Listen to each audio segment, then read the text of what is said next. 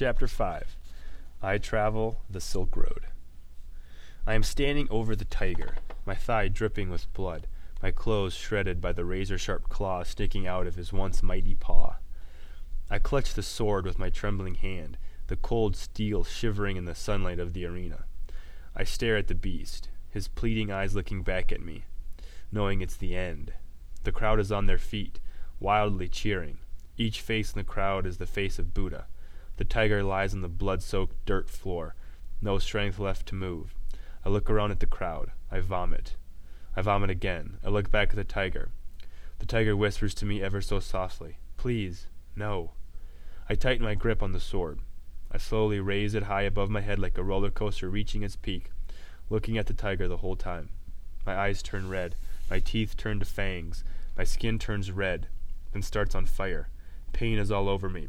The sword begins its descent towards the tiger.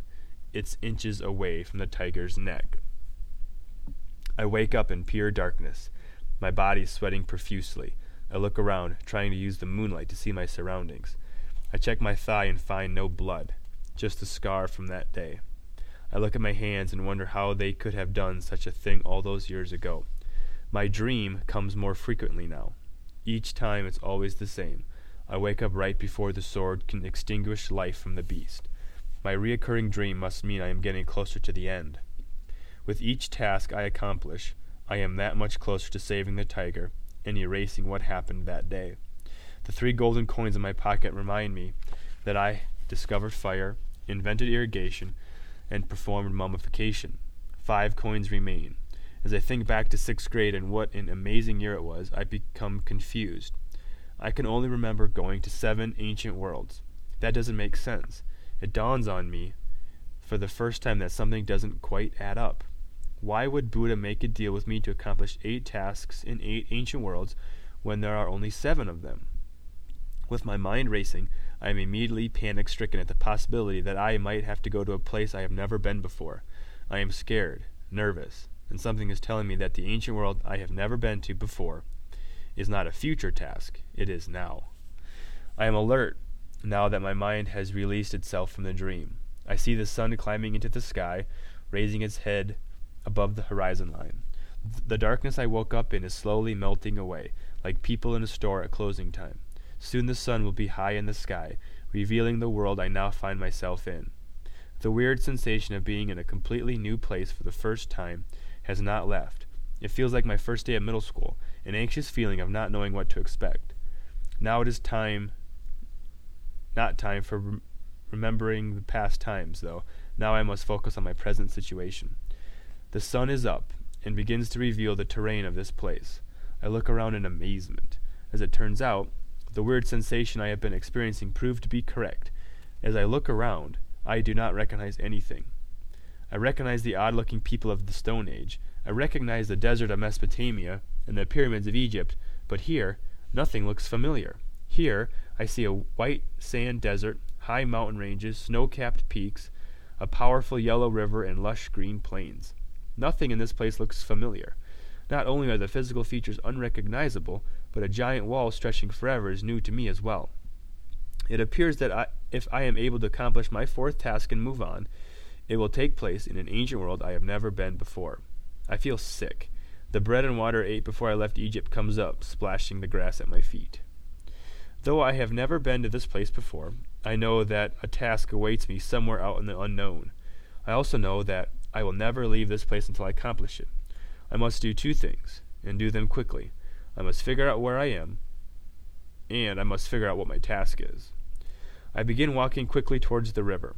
I know from previous experiences that I will find people at the river, and with people I may find my task. My walk turns into a jog, then a sprint. Luckily, I entered this world quite close to the river, so it only takes me a few minutes of running to reach my destination. As I approach the river, I see that a town does, in fact, exist. Something in my subconscious is telling me that my task waits here, which gives me hope. The town is unlike anything I've seen before.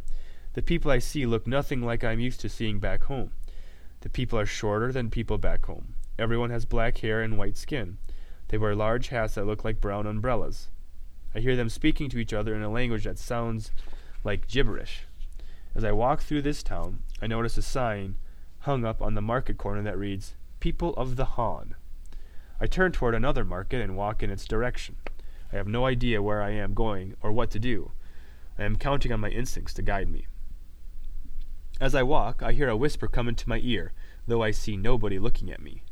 The whisper informs me that I must go to the third house beyond the Kuan Yin rice market. I smile. Buddha has once again come through with guidance. I turn in the direction of the Kuan Yin rice market and walk. The house I was directed to towards is more of a shack with bamboo poles clad with cowhide. I slowly pull back the curtain and hesitantly enter. Two people are in the hut talking to each other. At first, it seems like I am invisible, as neither one looks up at me. I take one more cautious step forward, and the shuffling of my feet finally gains their attention. They look up with serious faces. I can tell they had been in deep thought and discussion about something, something I was not meant to hear. They hold their gaze on me for what seems like hours, freezing me in my tracks. I break the stalemate. Hello. My one simple word fails to break the frozen statues. Remembering the odd language from the city, I decide they probably have no idea what I'm saying. Next, I try a wave. This works. The two each nod their head, giving me confidence that I am allowed to move forward.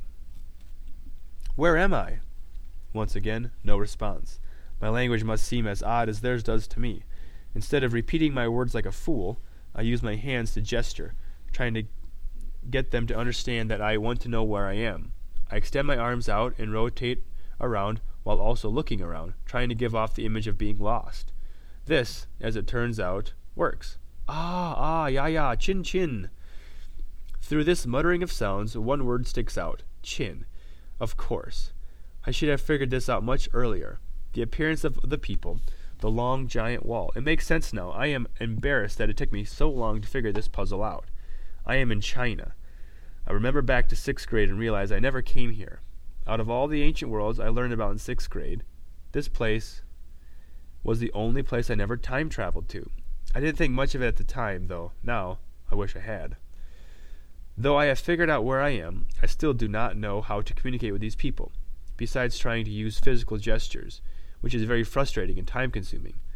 I need to figure out how to communicate with these two because something is telling me the key to discovering what my task is lies within this hut. Miraculously, the two begin speaking in English right in front of my eyes. I cannot believe it. Look, once again, has fallen on my side. Though their English is a little broken and full of accent, I can figure out what they are saying. Hi, I say to them. Good morning. What is your name? I am Chen. This is my friend Dishi. Why are you here? I reply, That uh, is actually a good question. I am not exactly sure why I am here. Someone, or something, told me to come to this hut. I say, Very odd. I think you might have the wrong hut. Please, go away. We are busy. Dishi begins ushering me to the exit rather forcefully. Wait, please, I must stay. No, we are too busy to entertain you. No time for visitors. You must leave. Wait, I can't leave. Please tell me, what were you talking about when I entered? The two give each other questioning looks, as if trying to read each other's minds about what to do with me. I have no idea what that might be. Perhaps I'll simply get kicked out of the hut. Perhaps I will get thrown in prison. Perhaps I will get killed. My mind races out of control with the horror of the possibilities.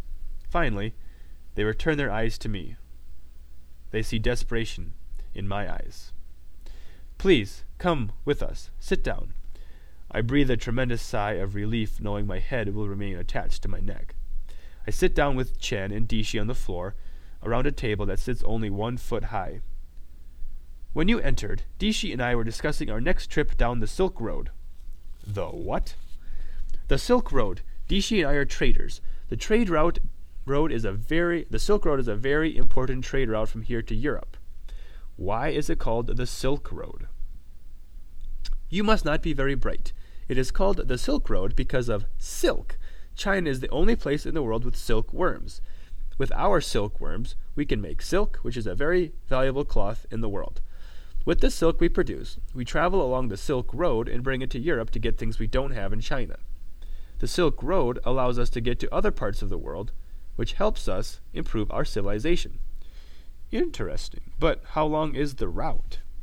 The route is over 4,000 miles long and it is usually performed in a relay type style, but Dishi and I will be traveling the whole way. We do not trust anyone else to relay with. The trip takes over a year to complete. Why don't other parts of the world make silk? Why can't you bring the silkworms to other countries? No! You must never bring the silkworm to other countries. If you are caught trying to bring silkworms to Europe, you will be executed. The demand for silk is very high because nobody has the silkworm but us. So, we must not allow the silkworm to get to other places. We must keep the monopoly on silk to ensure that we get the things we need. So, are you guys planning another trip or what? Yes, we are. We will be leaving in one week, and there is much to prepare for before we are able to leave. So, let me get this straight. You are going to bring silk to Europe and then trade it for what? We will actually be going to Rome. When we get there, we will trade the silk for three items gold, silver, and gems. Now, you must go. Dishi and I must get back to work. This time, both Chen and Dishi escort me towards the door, giving me a slight shove to make sure I fully exit their hut. I walk a few paces and sit down on the ground, trying to digest all that they told me. Two words, Chen, stand out and consume my thoughts Rome and gold. It only takes a few moments to piece together the riddle. It comes to me like a meteor. Rome, the place where I faced the tiger.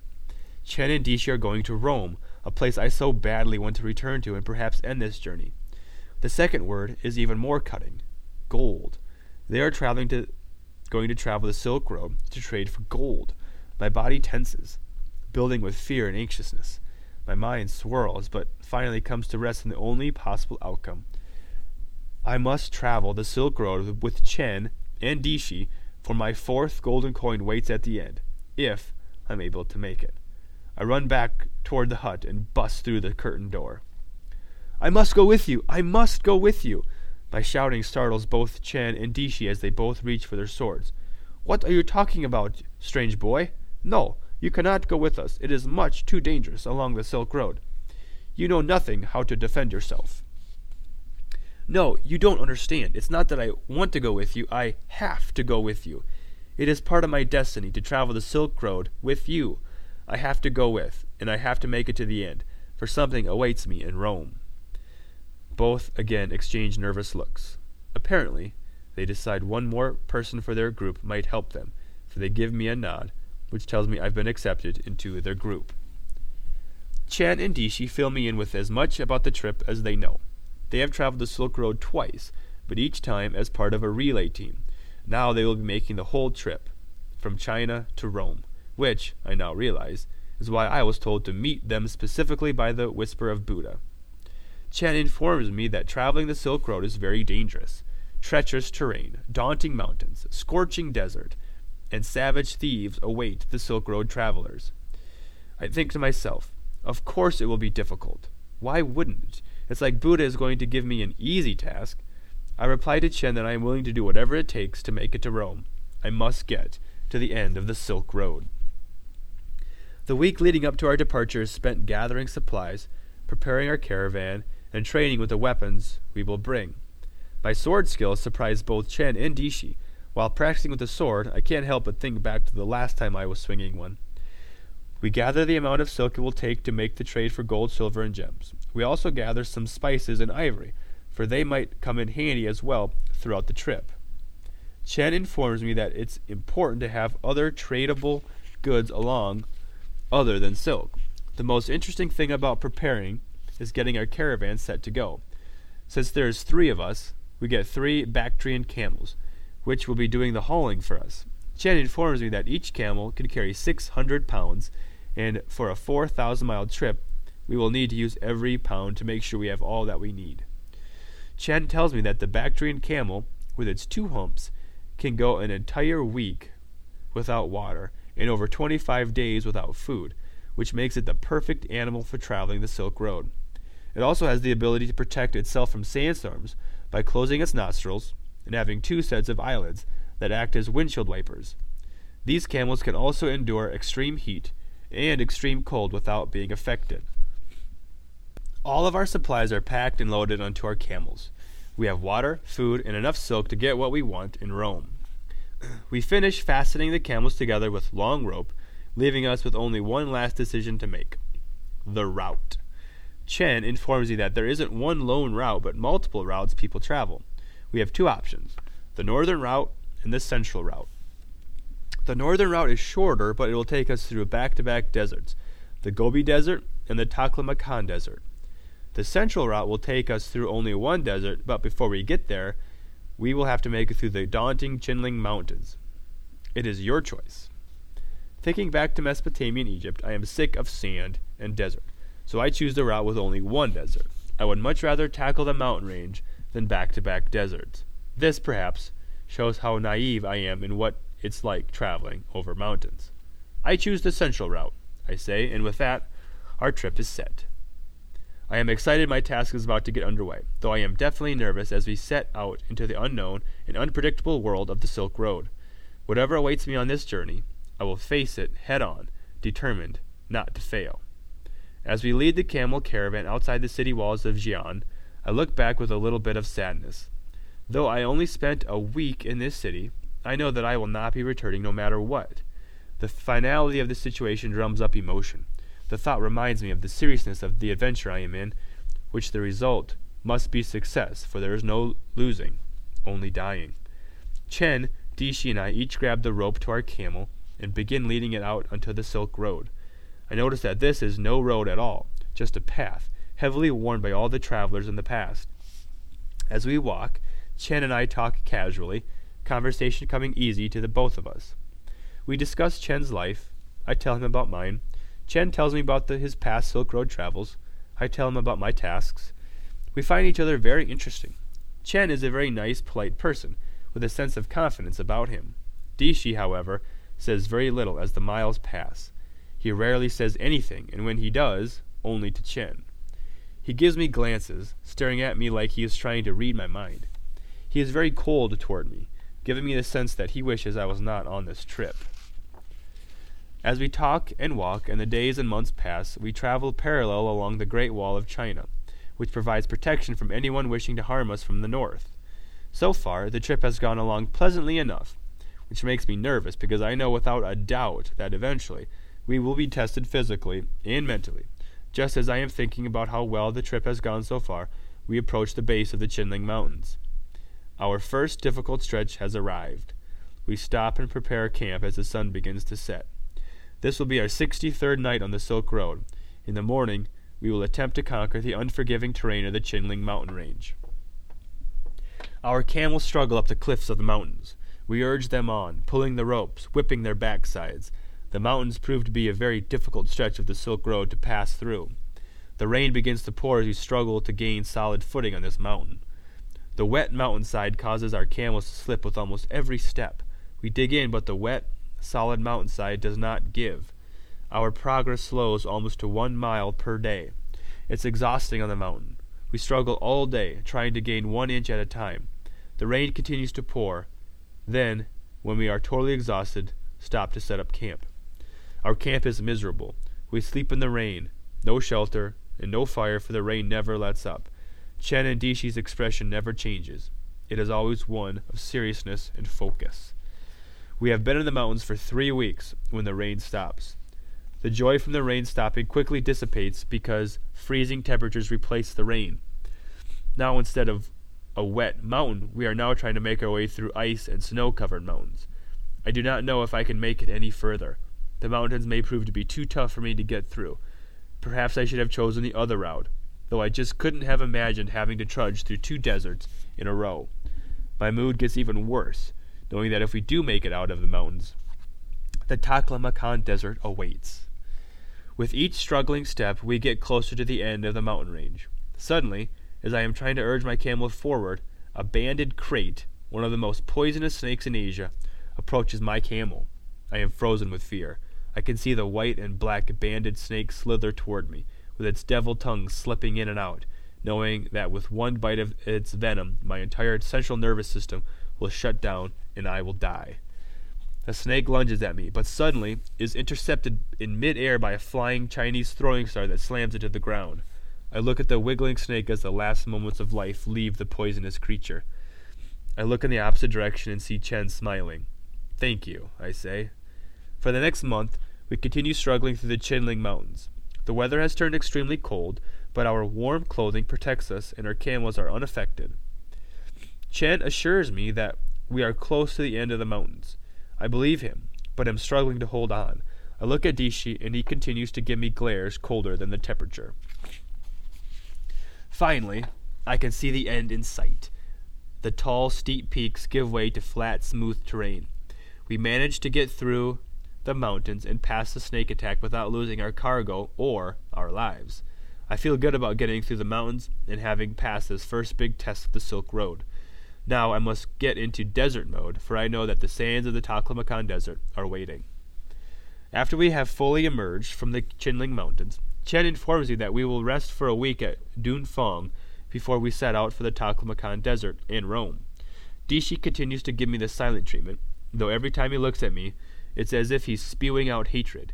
It is a point of great confusion as to why Dishi acts like this. Feeling uneasy any time I am around him, I grow more paranoid and watchful in his presence. The week in Dunfang is very restful, which we needed after the treacherous hike through the Chinling. We spend our time sleeping, eating, drinking water, replenishing our depleted supplies, and planning the remainder of the trip. Again, Dishi remains cold toward me. Our last night in Dunfang passes, and we again load up our camels and resume our journey. We lead our camels forward in the direction of the Taklamakan. As we begin sloshing through the sand, I notice the Great Wall is no longer following us. It has stopped, we have reached the end and now have no protection from the north. It is totally wide open, with nothing stopping a band of savage warriors from destroying us and our slow camels. I also notice a sign at the beginning of the Taklamakan that reads, Whoever enters shall never return. I can't take my eyes off the sign as we slowly make our way forward. I swallow with difficulty, not wanting to think about what lies ahead. We have been in the desert for seven weeks. The sand blows with relentless energy. The camels continue to push forward, but Chen, Dishi, and I struggle to stay on our feet. Our camels are packed too heavy for us to ride them.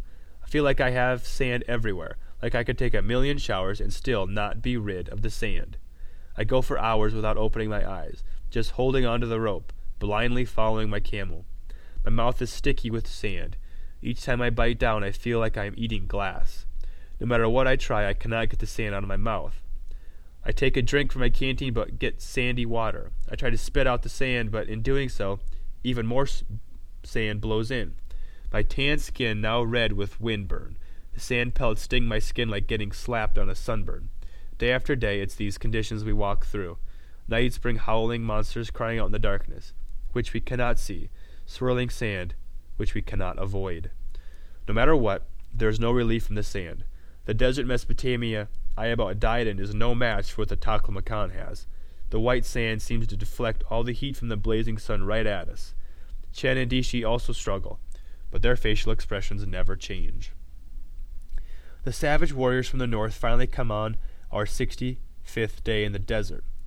They charge us with glistening swords, their horses pumping forward with rage. We are caught off guard. Chen and Dishi both reach for their sword. When the warriors come within range, they begin rapidly throwing their razor sharp stars at the band of warriors. With surgical precision, Chen and Dishi drop four out of the eight warriors immediately. Next, Chen circles around his camel, jumps up onto one of its humps, and flies at another warrior, striking him with his sword in mid flight, dropping him instantly from his horse. Dishi, with sword and staff drawn, swings wildly but with control and takes down two more. In almost the blink of an eye, the band of warriors has been reduced from eight to one. I picked the right two guys to travel with, I think, grinning. Though I have not contributed anything to the fight, I am alert but cannot see the eighth warrior. Suddenly, another Chen throwing star whizzes by my ear, nicking it but planting firmly in the shoulder of the eighth warrior. Seeing my chance, I withdraw my sword and swing it with one powerful motion right through his stomach. Little did Chen and Dishi know this is not my first time with a sword. We survive the attack, and after traveling a few more miles, stop for a well deserved night's rest. I awake, but hear no wind. Am I dreaming? No, I am not. I am awake, and the wind is gone. I shake Chen. Chen, the wind is gone. Ah, yes, yes, no wind, we close. We begin the day a little earlier than usual, wanting to get started on what is hopefully one of our last days of travel. Being so close to our destination, we can taste the end, along with the sand that still fills our cavities. We exit the Taklamakan Desert. This time, as I look back toward the desert, knowing I will never again return, there isn't the slightest hint of sadness, only joy. If I never see another desert again the rest of my life, I would be happy. The next three weeks of our journey are over relatively flat land with pleasant climates. Chen and I continue to talk, having gr- grown rather close throughout this trip. As I tell him about the tiger, I feel a sharp point touching my back. As I turn to see what is going on, everything goes black. The first thing I hear is Chen's voice. Hello? Hello? You all right, yeah? You wake up now, yes? You now open eye? I slowly open my eyes and am greeted by a massive headache. My vision is blurry, but I can see Chen kneeling over me, trying to give me some water. Uh, what, uh, what happened? Oh, nothing. You hit head, that all. Hit my head on what? Chen explains to me that I hit my head on a branch that was hanging too low.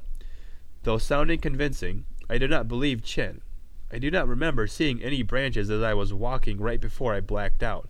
In fact, now as I look back to where we came from, there are no trees in sight at all.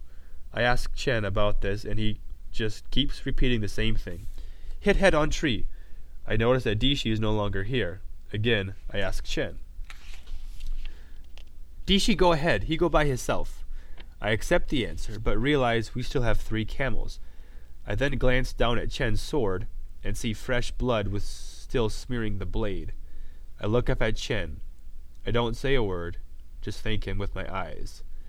Chen informs me that while I was blacked out, I rode on the camel for over twenty miles. Now we are one mile away, and I can see Rome in the distance. I feel excited. I have made it to the end of the Silk Road. I have, with the help of Chen, overcome many dangerous obstacles. The length of the Silk Road itself enough to discourage would-be travelers. It took us over one year to travel the Silk Road and make it to Rome. We march into the city of Rome like conquering heroes. Chen knows right where the market is that we will trade for our silk. As we approach the man behind the counter, I take out my quantity of silk and show it to him. The man, wearing a white robe with earrings and rings on his fingers, hands me a piece of gold. I look down at the small nugget resting in my hand and realize this is no ordinary piece of gold. This piece of gold is special. This piece of gold is marked Ancient China and will release me from this ancient world. I look at Chen. He looks back at me, like he knows this is not only the end of our trip together, but the end of our friendship. It's as if he can tell that soon I will be gone. I give Chen a hug and tell him thanks for all his help. He nods in his typical humble way. I close my eyes, close my fist, then I am gone.